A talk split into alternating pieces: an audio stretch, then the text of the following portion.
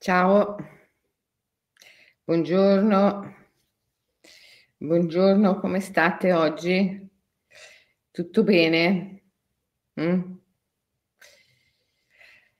Allora, tutto bene, sì.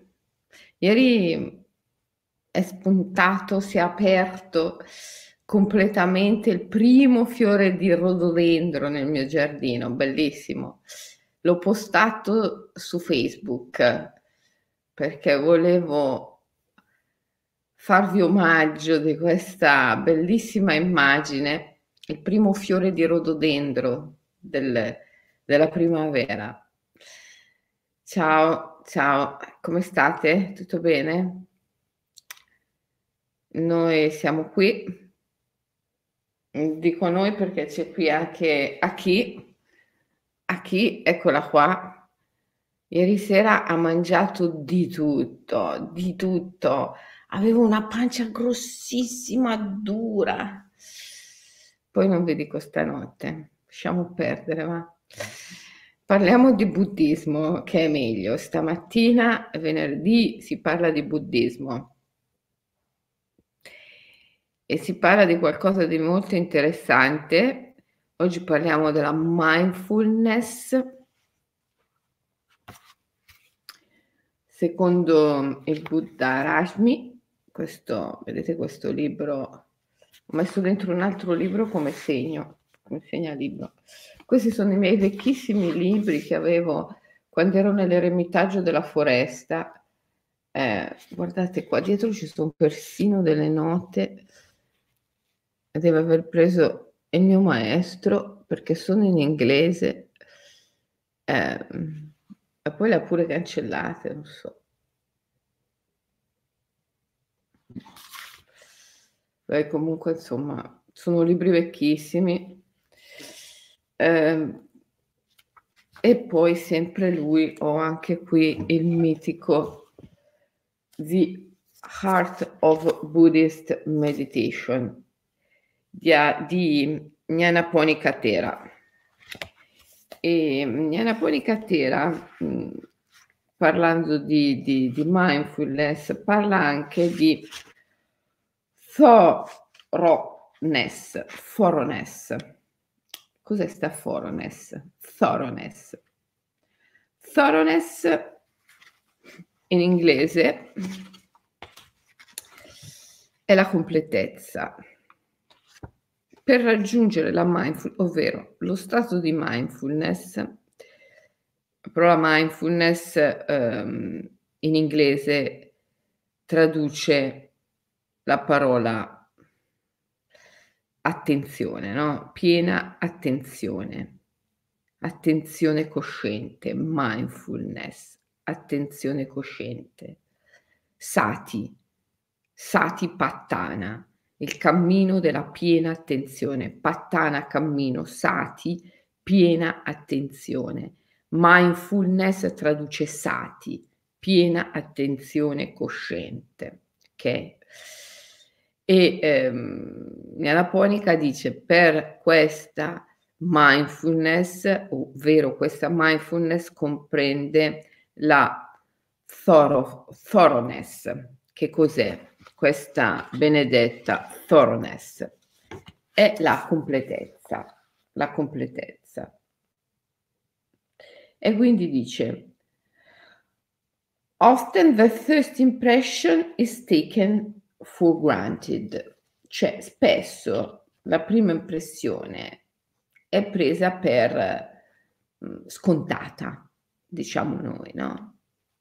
Uno così dà per scontato la prima impressione e questo non è, impedisce, questo previene la completezza della percezione.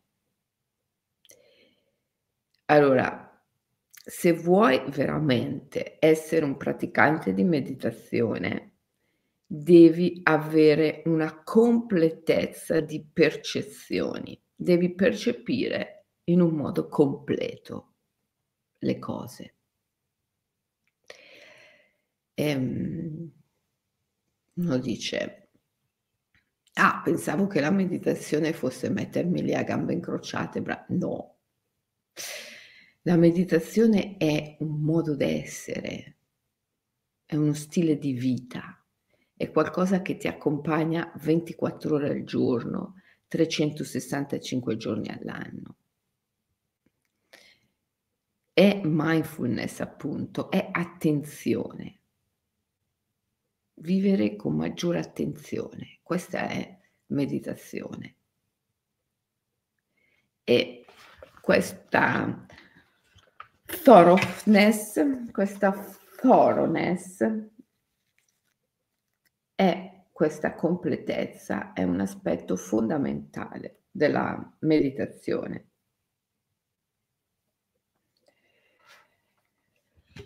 Quindi mai dare la prima percezione per scontato.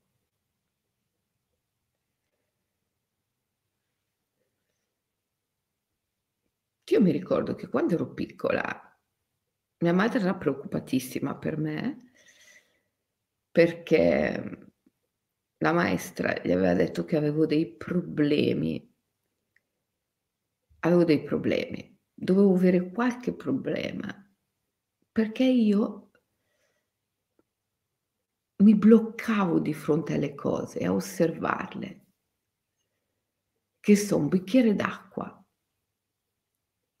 Tutti prendevano gli altri bambini il bicchiere d'acqua, bevevano. Io mi mettevo lì a guardare sta acqua e guardavo l'acqua. Cioè, non è che io davo per scontato che il bicchiere d'acqua era qualcosa da bere guardavo l'acqua e mi perdevo in questa contemplazione dell'acqua. La maestra parlava, mi faceva una domanda e io ero lì che percepivo la sua voce, le vibrazioni della sua voce, il movimento delle sue labbra e mi perdevo in questa contemplazione. Non davo per scontato il dialogo o che io dovessi dare una risposta e quindi non rispondevo. Mi perdevo nella percezione, entravo nella percezione della voce, di queste labbra che si muovevano, la vibrazione, la sentivo su di me. A volte mi accarezzava questa vibrazione da dentro, a volte mi pungeva, ma in ogni caso stavo lì ad ascoltare questo pungermi, questo accarezzarmi mi meravigliavo di questo. E capire quello che mi stava chiedendo e rispondere alla domanda era l'ultimo dei miei problemi, quindi non rispondevo.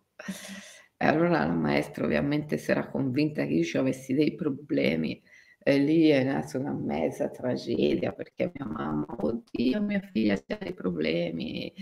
Poi, finiva più. Eh, Cioè non davo per scontate le cose, non le davo per scontate.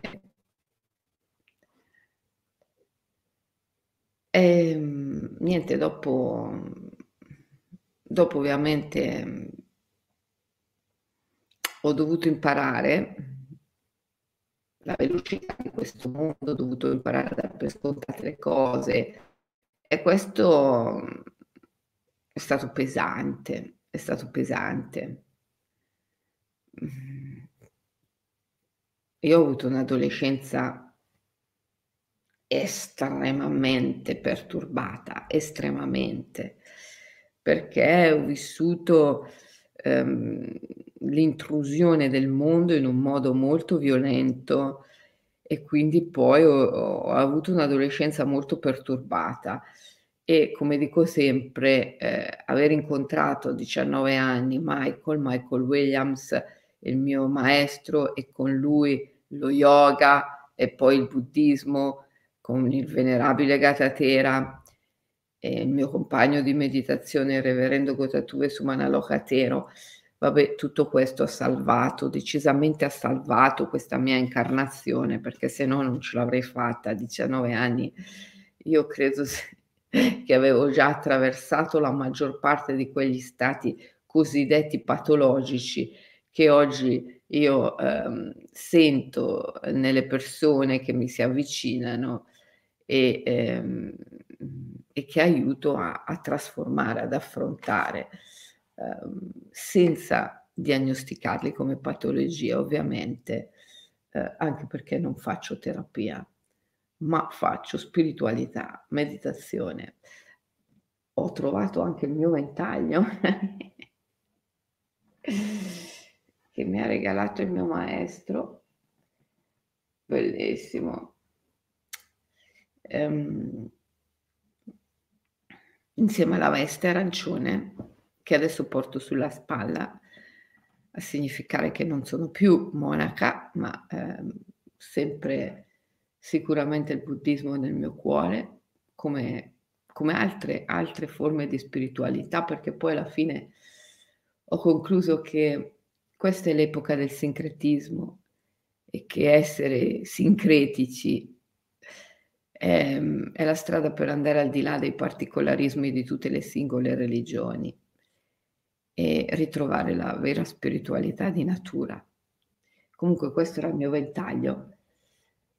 Questo mi aiutava alla, a sviluppare la thoroughness, la completezza della, delle percezioni. Perché mio maestro mi, insegna, mi aveva insegnato che quando avevo una percezione io dovevo coprire gli occhi che guardano fuori schermare il mondo e concentrarmi su quella percezione che stavo vivendo, su quella sensazione singola che stavo vivendo. Per cui il ventaglio serviva, serviva a schermare il mondo, eh. schermare, specialmente noi eravamo, non dico obbligati, ma insomma, il mio maestro gradiva moltissimo che noi lo utilizzassimo quando mangiavamo e c'era gente. Questo succedeva specialmente nei full moon day, nei giorni di luna piena, che sono festività nazionali in Sri Lanka. Venivano nell'eremitaggio di Abarana, dove noi eravamo i fedeli, per ricevere dal mio maestro gli insegnamenti sulla meditazione, per fare le puja, le cerimonie insieme a lui.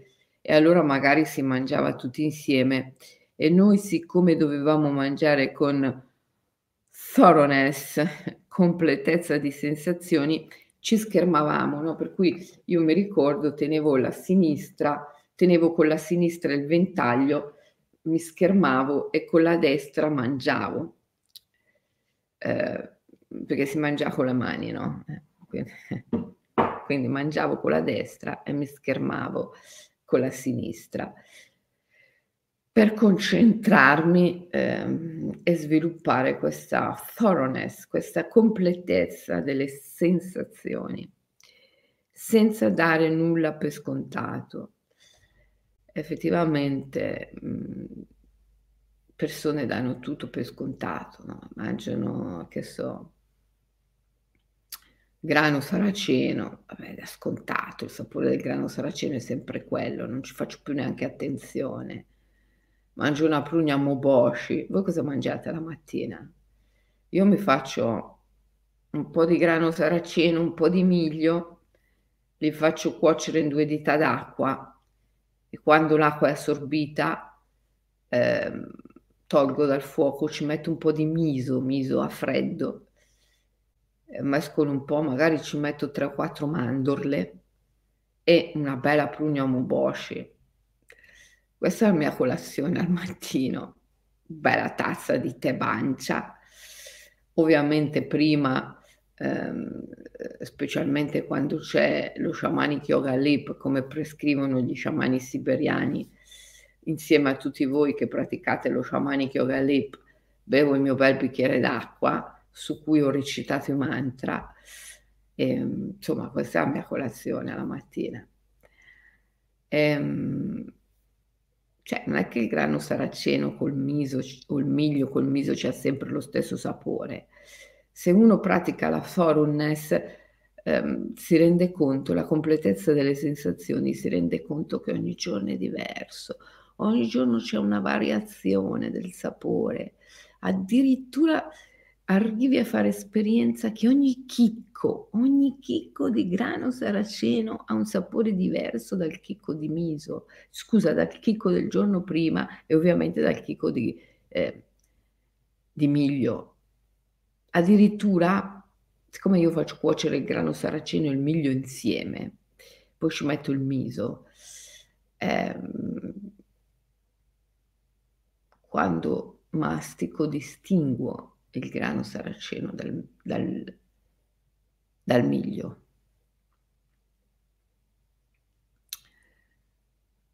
Thoroughness, completezza delle sensazioni, completezza delle percezioni.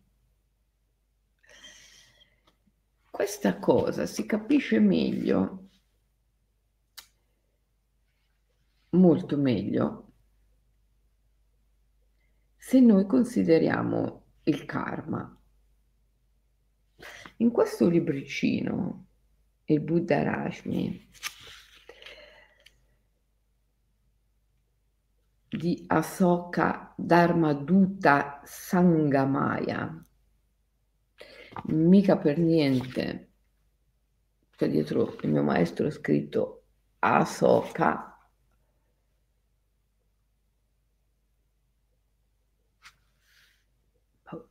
cosa scritto, vabbè, niente, lascia perdere. Eh,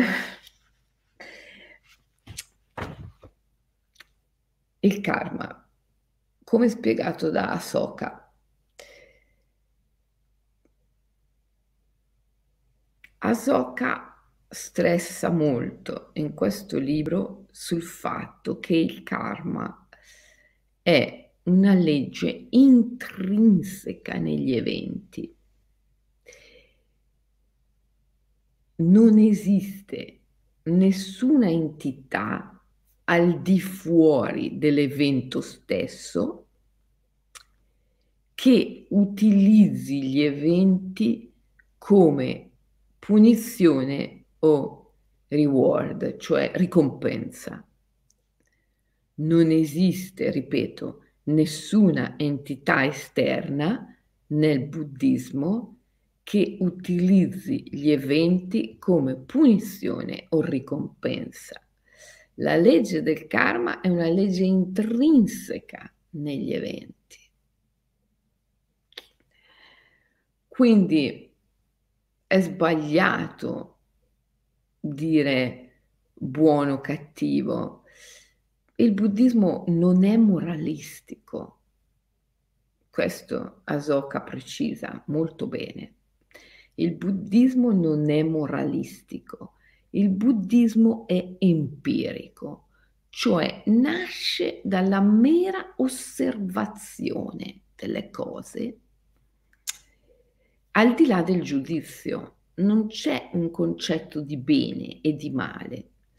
Tu sei stato cattivo, hai sbagliato, hai compiuto il male e quindi per conseguenza devi scontare la pena.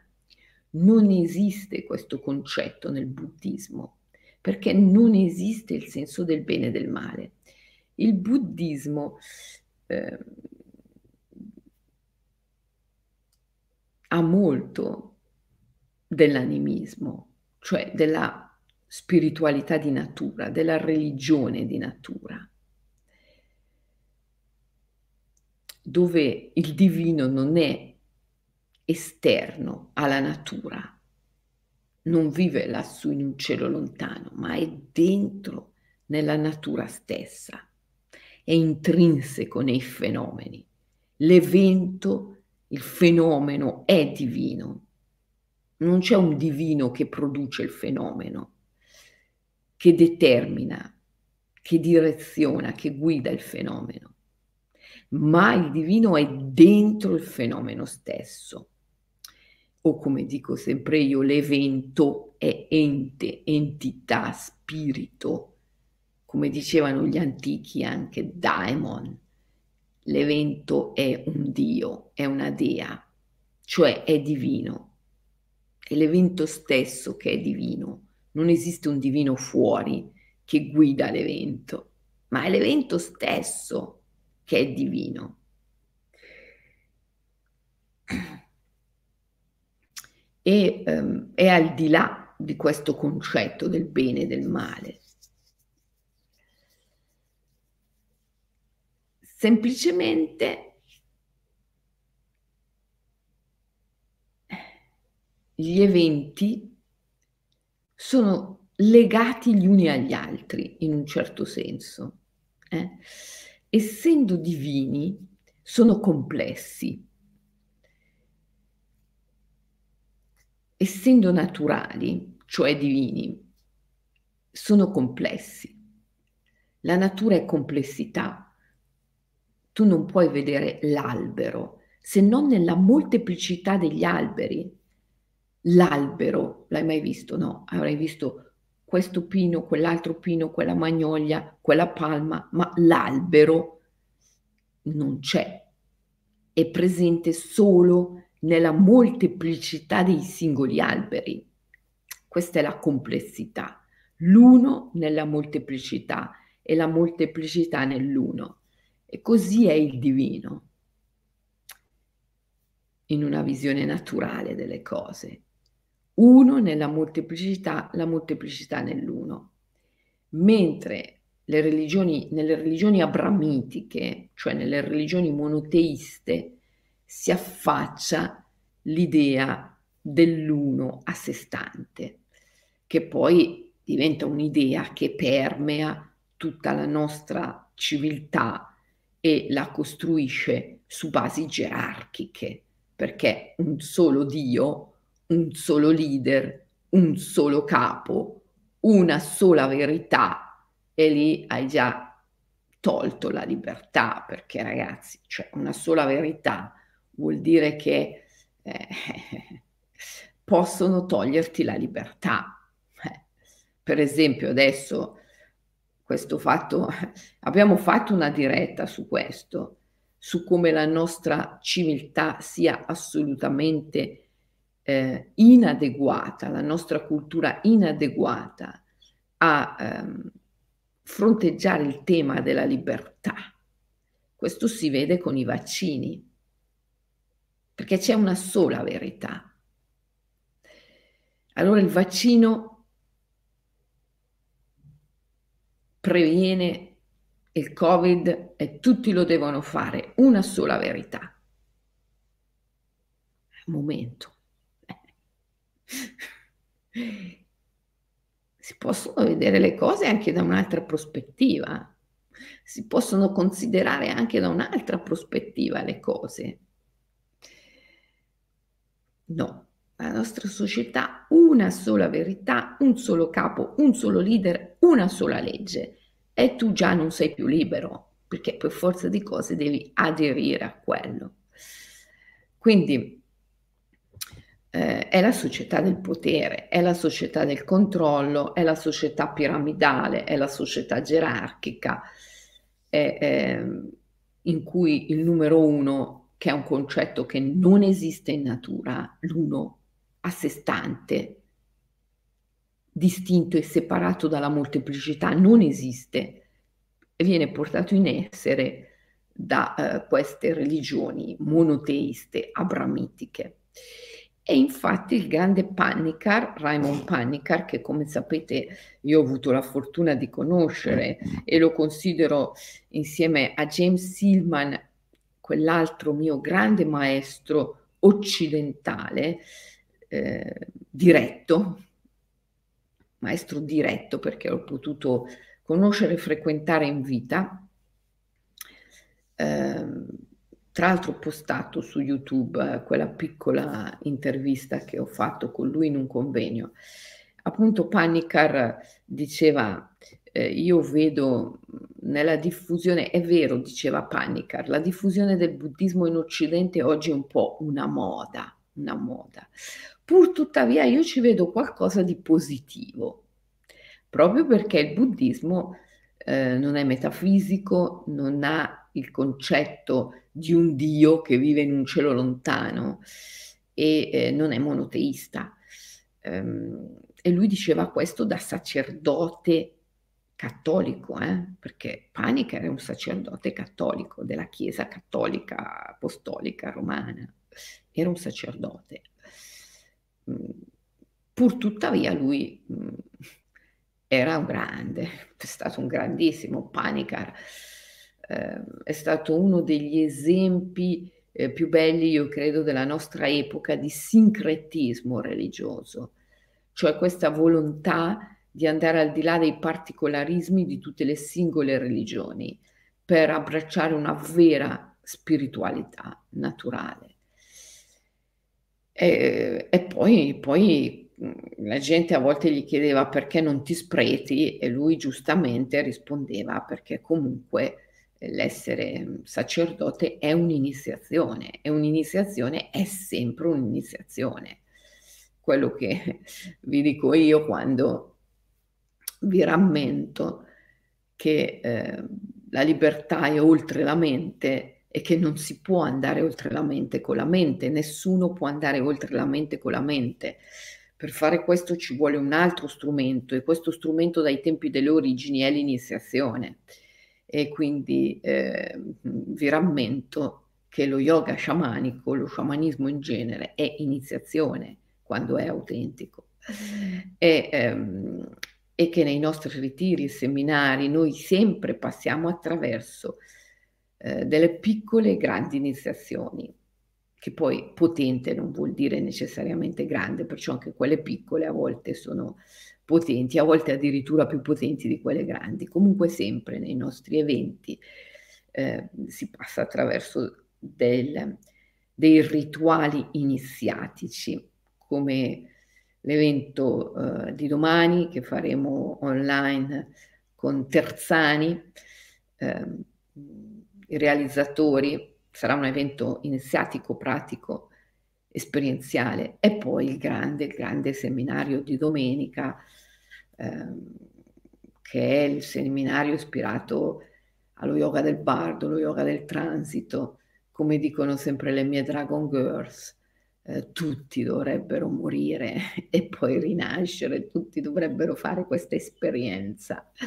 nello stato ampliato di coscienza eh, delle iniziazioni all'arte segreta eh, del morire e all'arte segreta del prendere rinascita. Comunque, ehm, Panicar diceva no, che non mi spreto perché è un'iniziazione essere sacerdote è un'iniziazione, è sempre un'iniziazione, giustissimo, giustissimo, perfetto, non fa una piega. Tuttavia lui da sacerdote appunto diceva la diffusione del buddismo è una moda oggi, pur tuttavia c'è qualcosa di sano in questa diffusione del buddismo in Occidente, perché il buddismo non è metafisico e non è monoteista. Questi sono due tratti eh, del buddismo che l'hanno fatto apprezzare tantissimo agli sciamani. Quando il buddismo è arrivato ehm, nelle steppe della Siberia e della Mongolia, eh, gli sciamani, molti sciamani l'hanno fatto proprio e sono diventati cosiddetti sciamani gialli, che sono un po' sciamani, un po' buddisti. Um, proprio perché l'hanno sentito vicino alla loro eh, spiritualità naturale, all'animismo sciamanico. Allora, perché non essere consapevole del fatto che una religione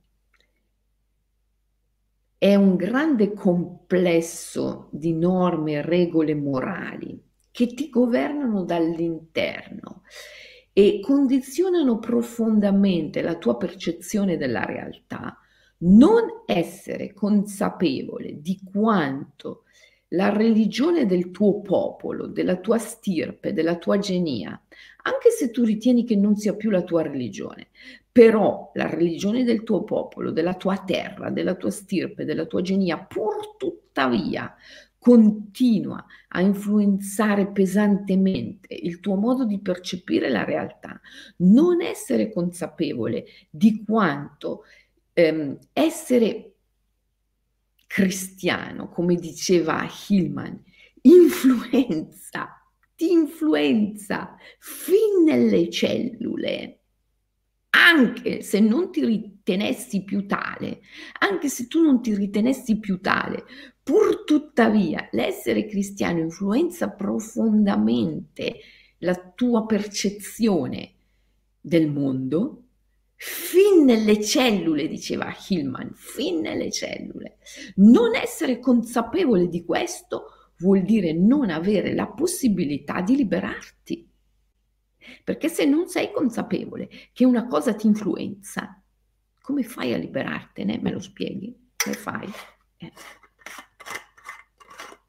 Chiaro che la prima cosa è la consapevolezza.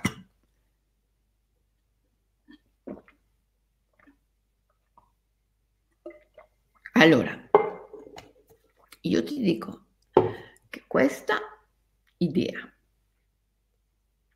che gli eventi sono creati da un principio esterno alla creazione stessa, quindi esterno all'evento stesso, esterno alla natura stessa, impedisce la thoroughness, la thoroughness, la completezza delle tue percezioni. Sì, perché ti dà una dimensione escatologica. Questa è psicologia del profondo, eh? Questa è psicologia sacra. Io non capisco come si possa fare psicologia senza fare spiritualità. È una cosa proprio che mi è oscura. Io quando sento certi mh, mm, cosiddetti terapeuti, psichiatri, medici, che dicono, ah il sacro non deve entrare, noi col sacro non c'entriamo, qua è solo scienza. Ma io dico, ma come si fa a fare la scienza senza il sacro? Cioè non è possibile, capisci? Cioè per gli antichi questo sarebbe stata una, una follia totale, non è possibile fare scienza senza il sacro. Eh, infatti la scienza nasce come scienza sacra, è Atena no? che dà la scienza. Cioè, separare la scienza dal sacro è proprio un... una cosa assurda, cioè quello che rimane è pura tecnologia, tecnica, è pura tecnica, non è più scienza. Se tu separi la scienza dal sacro, quella che rimane è, è tecnologia, non è scienza, è pseudoscienza. Però oggi si confonde, si confonde la pseudoscienza con la scienza vera. Perché? Per ragioni economiche, chiaro. Eh, perché la tecnoscienza alimenta l'economia del consumo e quindi l'economia del consumo finanzia pesantemente la tecnoscienza. Eh, perché la tecnoscienza permette di produrre cose eh, scala industriale, quindi permette all'economia del profitto di prosperare. Per conseguenza l'economia del profitto finanzia la tecnoscienza, ma qual è tecnoscienza? Non è mica scienza. La scienza non può prescindere dal sacro e oggi è rarissima la scienza. Dove sta? Dov'è? Cioè, difficile, no? Cioè, quanto ti giri, dove la trovi? Difficilissimo. Sì, forse lo scienziato, il grande scienziato illuminato che, ah sì, quando c'ha la scoperta, no? Oggi dove sta? Vabbè, comunque, mh, mm, come l'arte, la vera, la grande arte, comporta la libertà. Dove sta oggi? Quindi ragazzi, mm, Bisogna essere liberi per essere scienziati, bisogna essere liberi per essere artisti. Se non c'è la libertà non c'è la scienza, non c'è l'arte. Comunque, rimaniamo eh, nel campo della thoroughness, cioè della completezza della percezione. Fintanto che tu pensi che il fenomeno sia creato da qualcuno che è esterno o da qualcosa che è esterno al fenomeno e che questo fenomeno punti a qualcosa o a qualcuno che è esterno a se stesso, non potrai mai fare l'esperienza della thoroughness, cioè della completezza della percezione. Perché sarai sempre da un'altra parte quando percepisci. Sarai sempre da un'altra parte quando percepisci. Sarai sempre a pensare a che cosa l'evento è diretto e da che cosa proviene. Che cosa ha scatenato quell'evento, da dove, da cosa l'evento proviene e a che cosa l'evento è diretto. Non sarai mai lì nell'evento, e quindi non avrai mai una thoroughness, cioè una percezione completa dell'evento. Ora, se tu non sei in grado di avere una percezione completa dell'evento, me lo spieghi come fai a veramente a fare una mindfulness? Una mindfulness. Eh? Non è possibile. Quindi io mi chiedo come si fa? Cioè, dal mio punto di vista, dal mio punto di vista, è impossibile fare una psicologia senza spiritualità, senza considerare la dimensione spirituale. Come non è possibile una medicina, una terapia senza considerare la dimensione spirituale? Perché tutta l'attività percettiva dell'essere umano ha origine nelle sue credenze Percepire è un'attività mentale. Quando io vedo, sento, tocco, gusto, tra un'infinità di possibilità, scelgo che cosa sentire, vedere, toccare, gustare.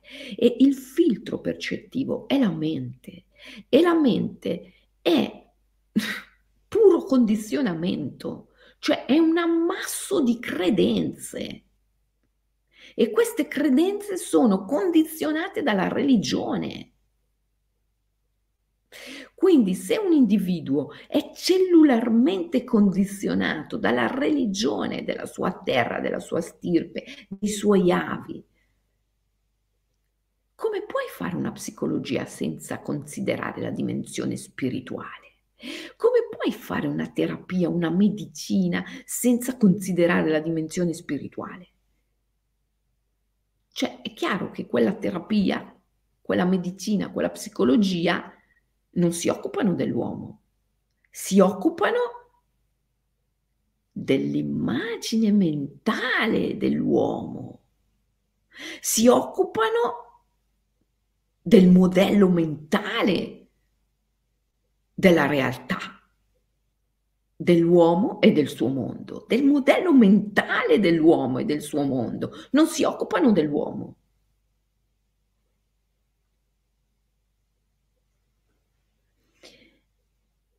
Quindi io cosa farei? Porterei il sacro in tutte le accademie, in tutte le università, perché è da lì che incomincia la desacralizzazione. Eh.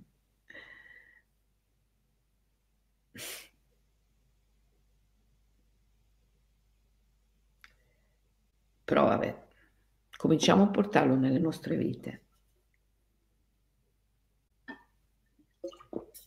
Come diceva Broschi, la bellezza salverà il mondo, però per il mondo è troppo tardi. Per il mondo è sempre troppo tardi, ma il singolo individuo ce la può sempre fare. Quindi occupiamoci di portare il sacro nelle nostre vite. Cioè, questo. Siete d'accordo? Pur essendomi laureata in psicologia, ho visto nella stessa sempre incompleta tanto che poi ho intrapreso un percorso parallelo di formazione e crescita spirituale. Eh. Complimenti. sì, beh, ma oggi ci sono tantissimi psicologi, medici che si rendono conto di questo, tantissimi, tantissimi, perciò... Eh, oggi veramente c'è un grande fermento, un grande movimento. Ovviamente le ultime ad accettare questo saranno le istituzioni, ehm, però c'è un grande risveglio mm, negli individui, grande veramente. E quindi, malgrado che la psicologia e la medicina rimangano quelle, quello che sono, eh, dalla rivoluzione industriale in poi sono peggiorate tantissimo, tuttavia i medici e gli psicologi sono diversi, sono esseri umani e quindi mh, mm, veramente si stanno aprendo tantissimo, tantissimo. Ecco, secondo me è una cosa estremamente limitante il concetto di ordine professionale. Quella roba lì è medievale, eh. cioè, ma questo non è mica solo per i medici, gli psicologi, tutti quanti, architetti, giornalisti, ingegneri, chi più ne ha più ne metta. Cioè, questa cosa degli ordini professionali è una roba medievale, è peggio delle caste, ragazzi. Questa qui è una cosa che veramente bisognerebbe eliminare subito. Era ora, Selene, che i medici si risvegliassero, speriamo siano diventati più umani. No, no, certo, lo, stanno diventando. Io, guarda, conosco tanti medici, psicologi, psichiatri, sono persone meravigliose, sono aperte al sacro, perché un conto è quando si parla eh, della medicina, della psicologia in sé, un altro conto è quando si parla dell'essere umano, vero? Come dicevo, la bellezza salverà il mondo. Per il mondo è troppo tardi, per il mondo è sempre troppo tardi, ma il singolo individuo ce la può sempre fare. E quindi un conto è quando parliamo della medicina e della psicologia, e un conto è quando parliamo del medico e dello psicologo, completamente diverso, due universi completamente diversi. E, ed era ora che si separassero. Ma questo non vale mica solo per i medici e i psicologi, vale per gli architetti, perché per gli architetti non è valido. Dai ragazzi, cioè, ma, ma sono andata um, poco tempo fa eh, a, a, fare un giro in Versilia. Oh ragazzi, ma ci ste costruzioni degli anni 60, 70, ma... Cioè, ma io mi sono messa nei panni delle onde del mare cioè, ma io dico, ma queste onde che arrivano no? e che vedono queste brutture, queste brutture assolute, ma io mi, mi, mi, mi, vergognavo per il mare, mi sentivo male per il mare. Dicevo, povero mare, povere onde, che tutte le volte che arrivate vi dovete vedere queste, queste brutture architettoniche orrende, orribili. Cioè, anche l'architettura adesso, no? piano piano, la, gli architetti si stanno aprendo alla natura, mh, mm, una, una, nuova visione. Mm. mi rimane ancora oscura la figura dell'ingegnere. Cioè, l'ingegnere rimane un personaggio che ancora mi... Ce n'ho, ce n'ho diversi eh, tra i miei allievi ingegneri, donne, uomini, um, sono figure un po' misteriose. Uh, lo penso sempre anche io questa cosa del mare. Anche tu pensi che il mare, cioè, mi vergogno per il, mi vergognavo io, cioè, a pensare alle onde del mare, che cosa si devono sorbire, poi continuamente, no? Perché loro arrivano di continuo. Questa, questa è la bellezza della natura. E il sacro è proprio questo.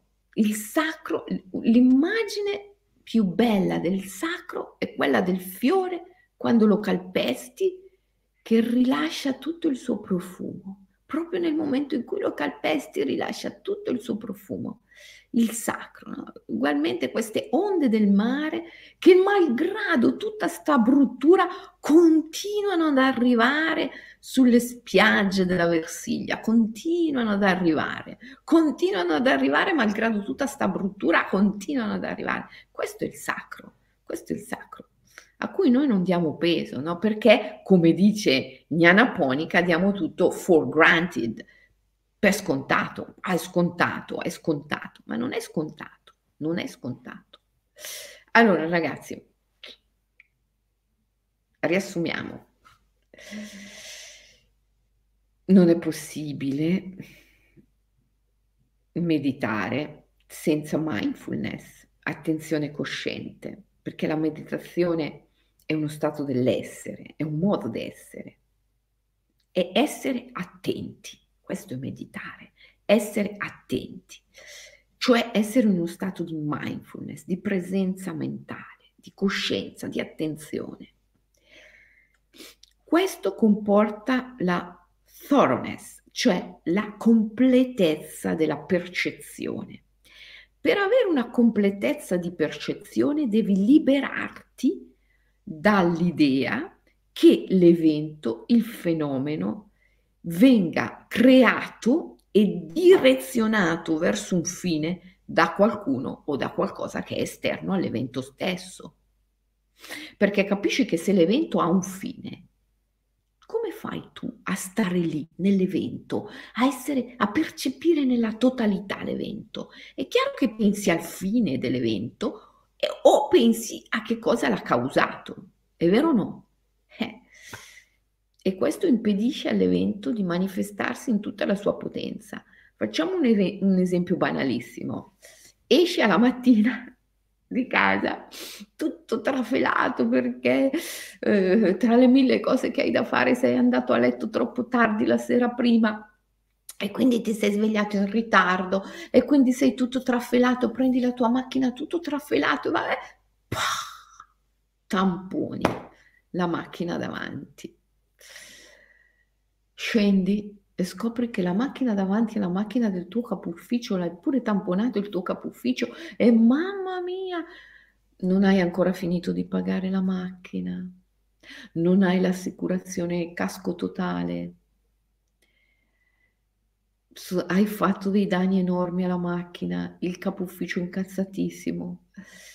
E tutto questo a causa del fatto che tu sei troppo agitato perché stai facendo troppe cose, basta e devi cambiare stile di vita perché non è più possibile fare tutte queste cose, andare così a letto tardi la sera perché poi al mattino ti svegli troppo trafelato e la colpa è del marito perché il marito non ti aiuta nelle faccende domestiche, quindi tu hai troppe cose, non ti aiuta con i figli e quindi tu hai troppe cose da fare e sicuramente devi divorziare perché questo marito marito non ti sostiene, bla bla bla bla bla bla. E il passato, le cause e il futuro. Ma porca miseria, ma vuoi stare lì, lì, lì, nell'evento in sé? Che cos'è l'evento in sé? È ente, entità e spirito, è un Dio. L'evento in sé è divino. Tu mi dirai, ma Selene, vuoi dire che il fatto che ho tamponato la macchina davanti è divino? Certo, tutti gli eventi sono divini. Anche il fatto che hai tamponato la macchina del tuo capo ufficio è divino, certo. Ma stai lì, stai lì nell'evento, stai lì. Se stai lì, hai una thoroughness, hai una completezza di percezioni. Sei in quel momento in cui sbatti, in cui la lamiera si accartoccia, in cui il cuore sobbalza nel petto e tutto si ferma. In quel momento sei oltre la mente, perché lì la mente non può esistere, non può esistere. In quel momento in cui la lamiera si accartoccia, c'è il, il boom, il suono del botto, il cuore salta nel petto, il respiro si sospende in quell'attimo sei oltre la mente, sei libero. Allora qual è lo scopo dell'evento? Liberarti dalla mente. Ma non è uno scopo escatologico, in un futuro, futuristico, è lì, nell'evento stesso. Il fine è contenuto nella causa, nell'evento stesso ed è la libertà. Il risveglio. Ma se tu non sei lì, non sei con l'evento, vai nel passato ecco perché faccio troppe cose, sono troppo agitata, mio marito non mi aiuta, i figli, le cose, il lavoro. Oppure vai nel futuro, oddio adesso come farò? Non ho neanche finito di pagare la macchina, non ho l'assicurazione che mi copre totalmente i danni e poi lui, il mio capo ufficio, oddio mi licenzierà, oddio. E non stai nell'attimo presente, non stai lì nell'evento, non hai fede nell'evento. Questo è il problema, ma questo nasce, questo è un modo di percepire gli eventi automatico che ha origine in, un, in una credenza, cioè nella credenza che ci sia qualcuno al di fuori dell'evento, al di sopra dell'evento, che lo governa, che lo direziona, che lo crea, che lo genera e che lo direziona verso un fine. Questo è il Dio abramitico monoteista che vive in un cielo lontano. Questa idea, perché non c'è dubbio, come diceva sempre Panicar stesso, che ripeto era un sacerdote cristiano, Dio è un'idea dell'uomo, non c'è dubbio su questo, Dio è un'idea dell'uomo. Ecco, questa idea di un Dio che se ne sta lassù, che crea l'evento e lo direziona verso un fine, ti impedisce di stare dentro nell'evento, cioè di percepire l'evento nella sua totalità libera, di avere una thoroughness, una completezza di percezioni. E questo ti impedisce una mindfulness e quindi ti tiene in uno stato che non è lo stato meditativo, è lo stato della mente pensante, razionale, è lo stato della logica mentale, che è lo stato condizionato, non è lo stato libero, perché quando pensi con la logica mentale, pensi sulla base di un cumulo di credenze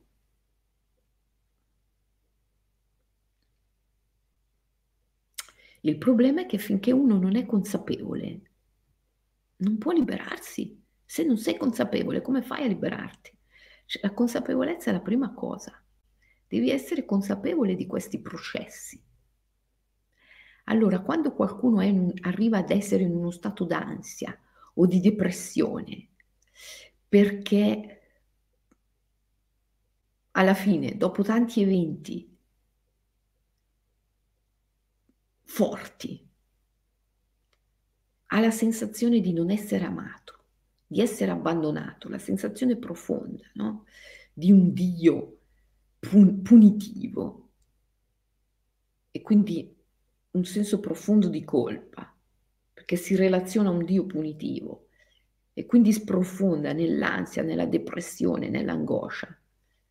Io non capisco come si possa aiutarlo attraverso una psicologia desacralizzata, cioè una psicologia che non considera che la psiche è ipnotizzata da un cumulo di credenze. Come fai a tirarlo fuori dalla sua depressione, dalla sua tristezza, ad aiutarlo ad uscire? Perché nessuno tira fuori nessuno. Aiutarlo ad uscire dalla depressione, dalla tristezza, da senza renderlo consapevole del condizionamento profondo che è dato dalla sua religione, quindi senza fare spiritualità.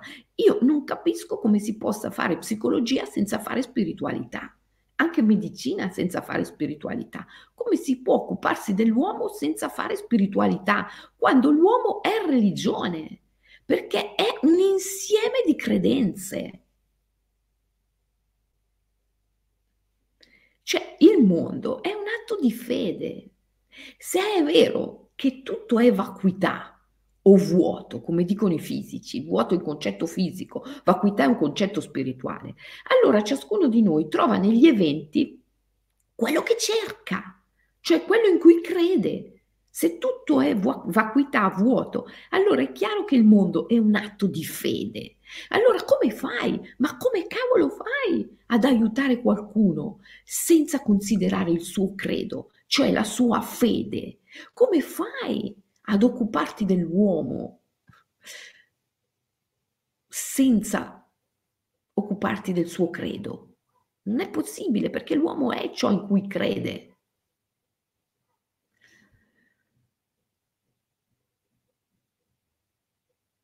Cioè, alla fine diventa pura violenza la terapia desacralizzata. Perché diventa la pastiglia. Eh, soffri di ansia, di depressione, di, eh, eh, mica che metto, mica che vengo a mettere in dubbio le tue credenze, il tuo credo, mica che vengo a mettere in dubbio tutta quanta la costruzione sociale che ti ipnotizza, ma figurati, ti do la pastiglietta e la facciamo la finita. cioè, e questa è una violenza, però, dal mio punto di vista.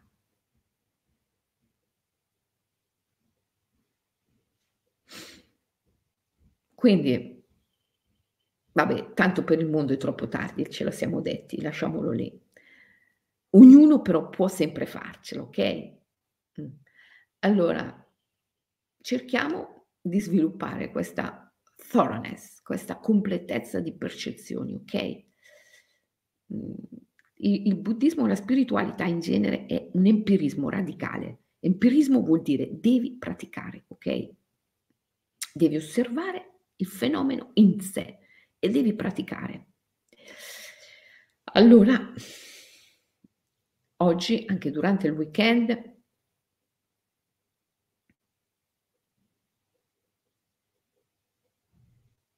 Assaggioli era medico e psichiatra e si è occupato anche dello spirito dei suoi pazienti. Certo è stata un'eccezione. Eh sì, come sto dicendo, oggi però le eccezioni sono sempre più numerose, eh, sempre più numerose. Quindi pratichiamo la thoroughness, ok? Come? Konomi, One Minute Immersion, che è sempre il metodo di Satipattana che più si addice a noi occidentali, moderni. Un minuto di attenzione cosciente ripetuto più volte durante la giornata. È il metodo small and steady, piccolo e ripetuto, poco ma continuativo, è il più efficace per deprogrammare la psiche, assolutamente, il più efficace. Piccolo ma ripetuto, poco ma continuativo, almeno per un minuto, però più volte al giorno, almeno tre volte al giorno e in diversi momenti della giornata, ma se lo fai anche più volte meglio. Cerca di applicare la thoroughness, cioè la completezza delle percezioni. Osserva un fiore, senti le, le sensazioni che, che, che, che vengono dal fiore e stai lì, stai lì, stai lì. Non pensare il creato, il creatore, pensa al fiore in sé tutto, tutto, proprio tutto è contenuto in quel fiore e tutto si esaurisce in quel fiore. Tutto ha inizio e fine dentro il fiore stesso. Stai lì. E così diventi, di fronte anche a eventi più complessi. Sono crollate le criptovalute, ho perso 5.000 euro così sparo una cifra. No? E stai lì, che sensazione mi dà, che emozione mi dà?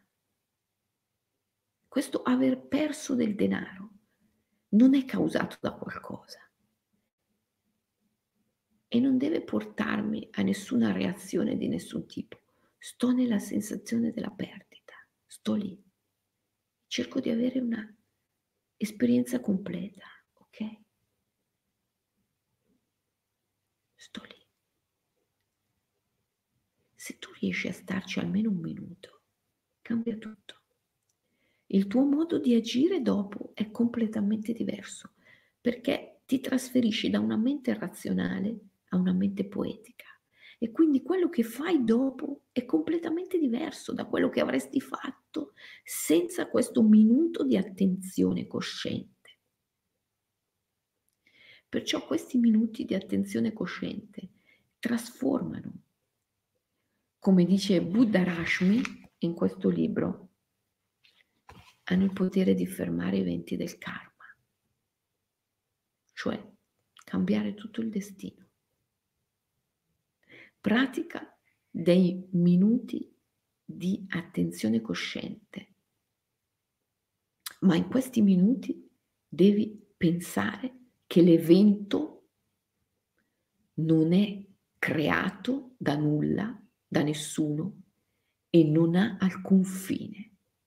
Perché se tu continui, se tu pretendi di fare esperienza totale dell'evento pensando in automatico, inconsciamente dentro di te, perché se non sei attento va in automatico la cultura dalla quale provieni familiare, sociale, il retroterra familiare, sociale dal quale provieni, in, si muove in automatico, ok? Se non sei consapevole. Per cui devi, devi assolutamente di fronte all'evento, al fenomeno, dirti, ok, adesso voglio fare un minuto di thoroughness, di percezione completa, e in quel minuto cerco di ricordare a me stesso che l'evento non è causato da niente, non è creato da nessuno e non ha nessun fine.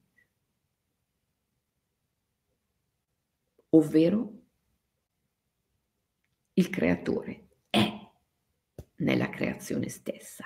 L'evento è divino in se stesso. Ok? Il fiore è divino in se stesso. Il creatore è nella creazione, è nel fiore. Abbiamo tanto bisogno di questo, anche per riuscire a fare un'ecologia profonda. Altrimenti, fin tanto che vediamo il creatore come qualcuno che vive lassù in un cielo lontano, hai voglia di salvare la natura. È solo ritrovando la sacralità, la divinità nella natura che noi potremo veramente sviluppare una visione ecologica che ci riarmonizzi con la natura. Che poi salvare la natura è salvare noi stessi, vero?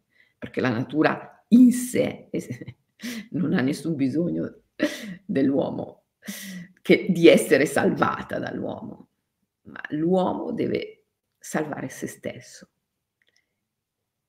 E come prima cosa, per salvare se stesso, deve salvare la natura, che è il suo specchio. Io mi sono trovata in una situazione in cui mi ero ripromessa di stare calma, di cedere, ma la persona con cui avevo a che fare voleva scaricare tensione, ira, continuando per giorni.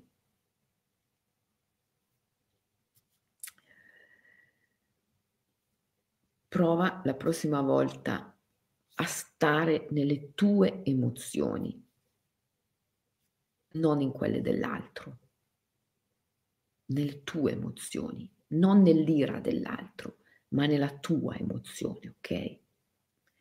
E a viverla totalmente, senza pensare che sia causata da qualcosa o senza pensare che ti debba portare a qualche cosa.